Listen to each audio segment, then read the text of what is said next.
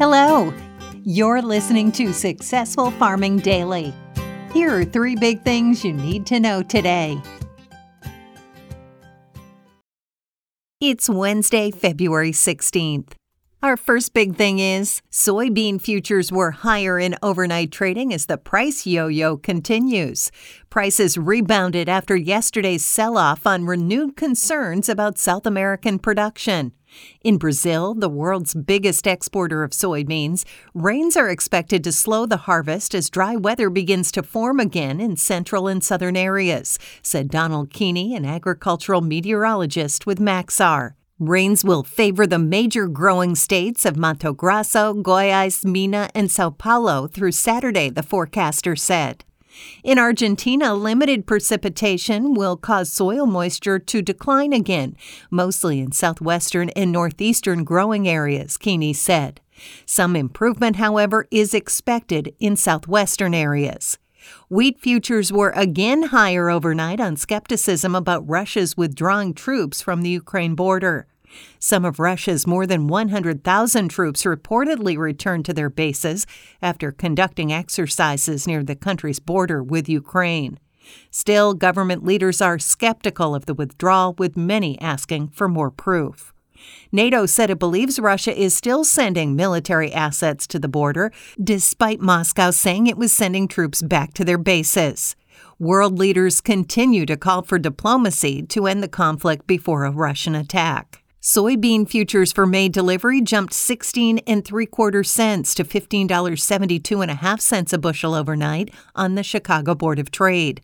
Soy meal was up $4.80 to $441.90 a short ton, and soybean oil futures added 7 tenths of a cent to 66.42 cents a pound. Corn futures for May delivery gained four and a quarter cents to $6.41 and three quarter cents a bushel.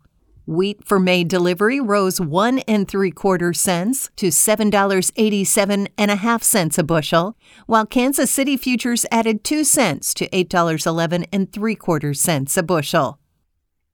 Next up. What is going on in wheat? Futures have been up and down, as have the soybean and corn markets in the past few weeks, as investors focus on concerns about Russia's buildup of troops along the Ukraine border.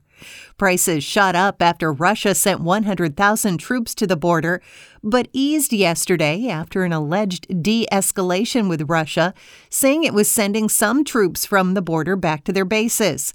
World leaders have expressed skepticism.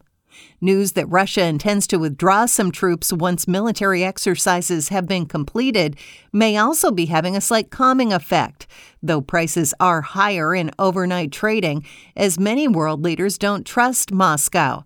Commerzbank economist Carsten Fritsch said in a report. It's not just the ongoing conflict in Eastern Europe that's moving prices, he said. Speculative investors were hold the biggest net short position in wheat since July 2020, Fritsch said. That's remarkable, he said, because of the Russia Ukraine conflict.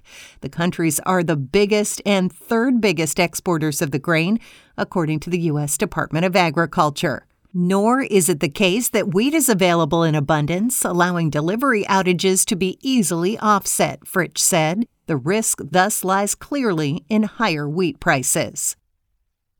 And finally, weather maps are lit up again today as extremely dry weather is expected in the southern plains, while cold weather again dominates in the northern U.S. Red flag warnings will again be in effect today from noon to 7 p.m. in the Oklahoma and Texas panhandles amid strong winds and low humidity, according to the National Weather Service. Winds will be sustained from 20 to 30 miles an hour with gusts of up to 45 miles an hour. The NWS said in a report early this morning. Relative humidity will drop as low as 10%. In northeastern Kansas and northern Missouri, winter weather advisories have been issued as a wintry mix is expected tomorrow morning and afternoon. Snowfall totals will top out at 2 inches and a glaze of ice is expected, the NWS said.